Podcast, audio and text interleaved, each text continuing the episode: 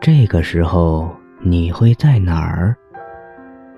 是在床上酣酣入睡，还是坐在摇椅上，怀里捧着一本英文小说？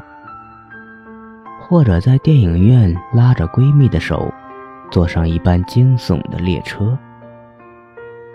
亦或是什么都没有做，和我一样，也在这样对着手机，想着名字上对应的人。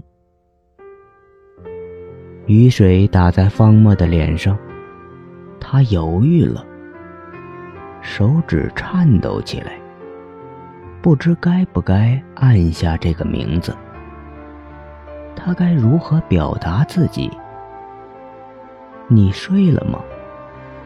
我忽然想你了，想听听你的声音。你没睡呀？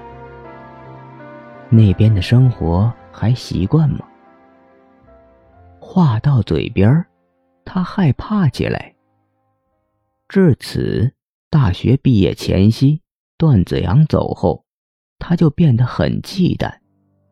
忌惮与周围的人打招呼，忌惮与陌生人打招呼，甚至忌惮与安静之间的距离。他一直相信，段子阳的死一定另有隐情。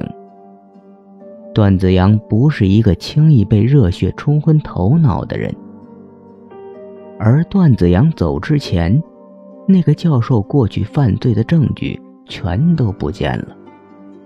这才是段子阳舍命与其俱焚的原因。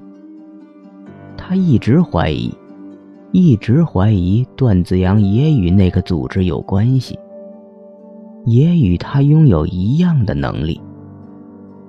子阳一定是被错误引导了。